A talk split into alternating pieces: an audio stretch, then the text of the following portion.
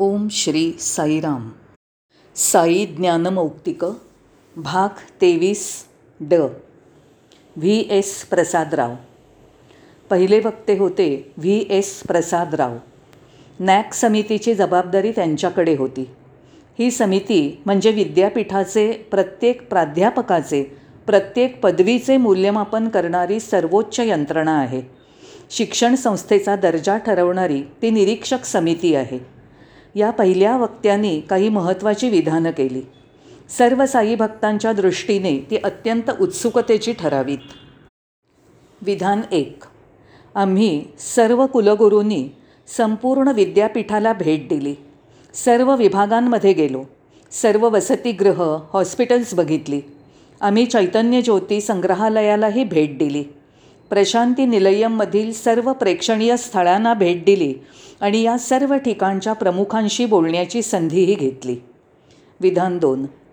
भगवान श्री सत्यसाईबाबांनी त्यांच्या दिव्य उपस्थितीत हे चर्चासत्र घेण्याचे सर्वोच्च भाग्य आम्हाला दिले हे त्यांचे आशीर्वाद मानतो. विधान तीन. या विद्यापीठातील शिक्षक प्राध्यापक यांच्यामध्ये निष्ठेची समर्पणाची आणि कर्तव्याची भावना दिसून येत असल्याची नोंद आम्ही कुलगुरूंनी घेतली. विद्यार्थ्यांमध्ये शिस्त दिसली.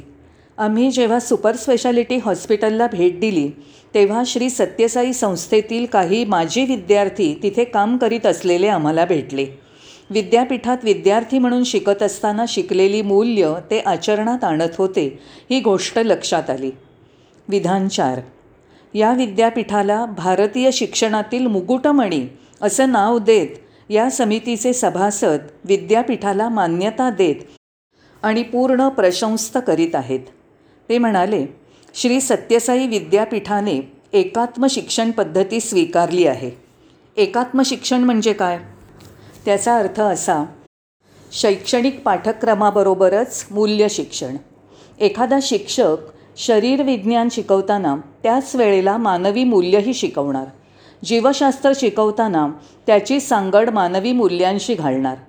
असे एकात्म शिक्षण हे स्वामींच्या विद्यापीठाचं वैशिष्ट्य आहे.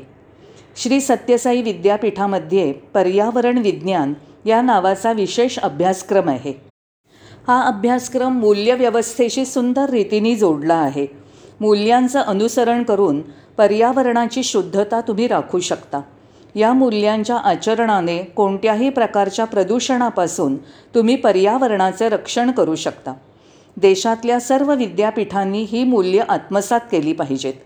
श्री प्रसादराव शेवटी म्हणाले या विद्यापीठाचे कुलपती असलेल्या भगवान श्री सत्यसाईबाबांना सगळ्या कुलगुरूंनी विनंती केली आहे की मानवी मूल्याधारित कौशल्य शिक्षणासाठी राष्ट्रीय संस्था त्यांनी सुरू करावी.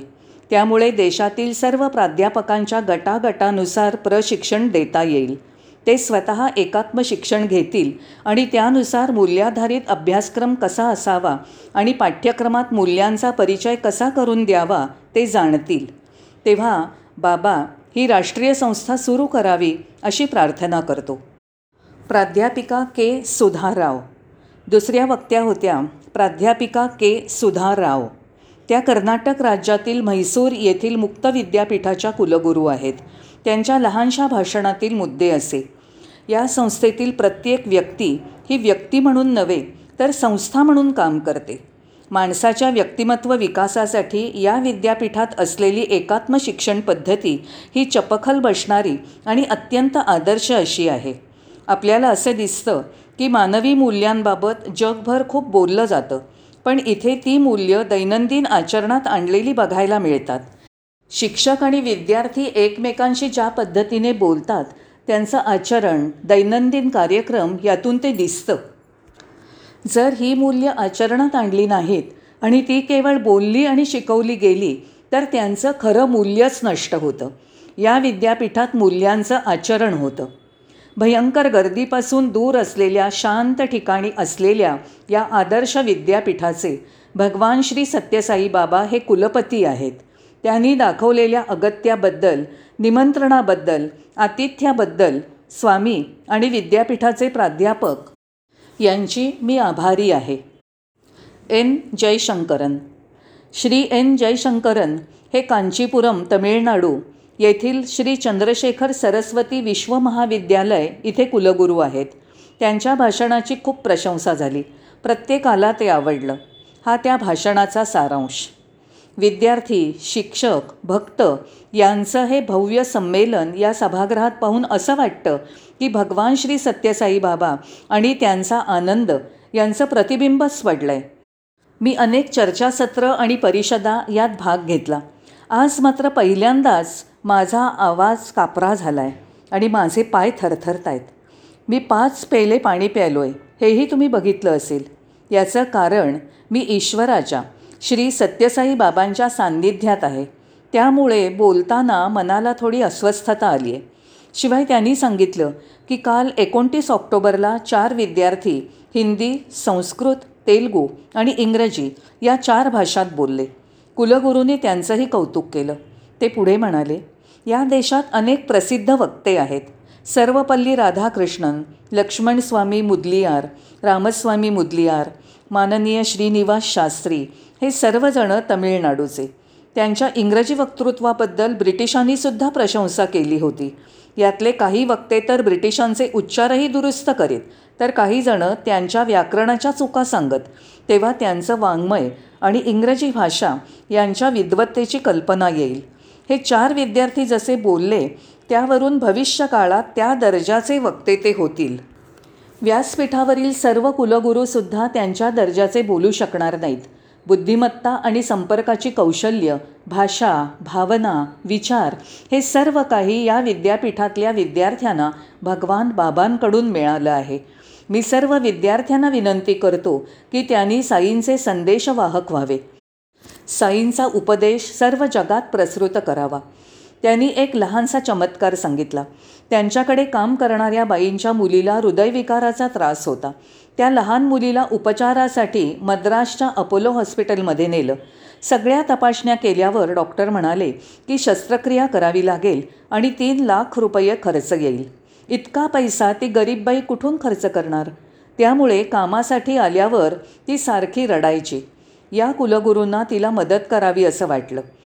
स्वामी व्हाईटफिल्डला असताना ते बंगलोरला कामासाठी गेले होते.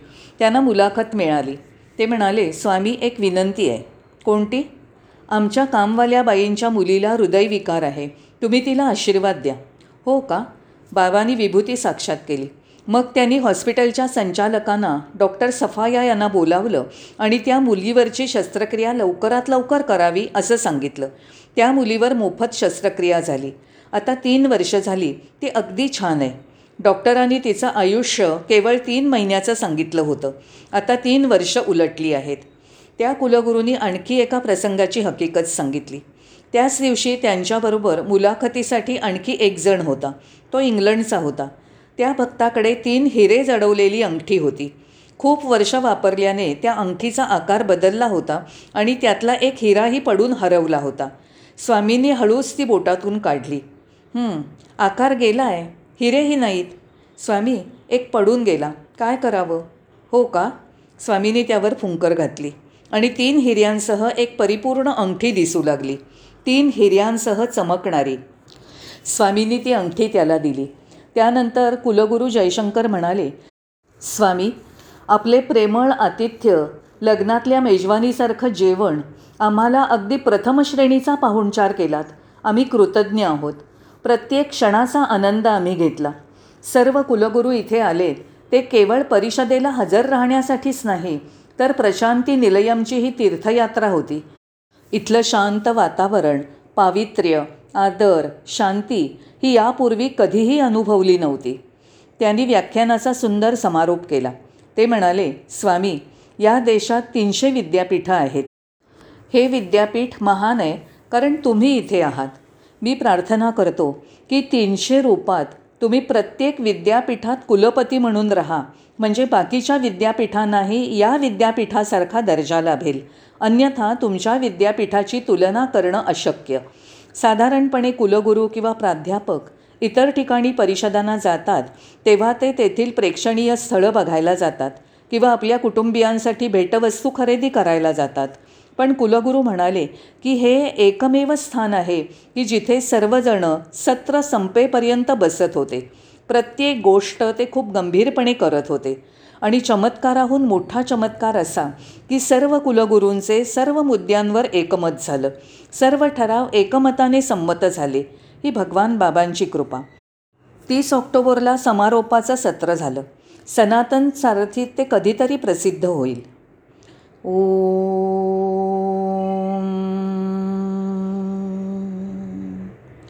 समस्तलोका सुखिनो भवन्तु. समस्तलोका सुखिनो भवन्तु. समस्तलोका सुखिनो भवन्तु। ओ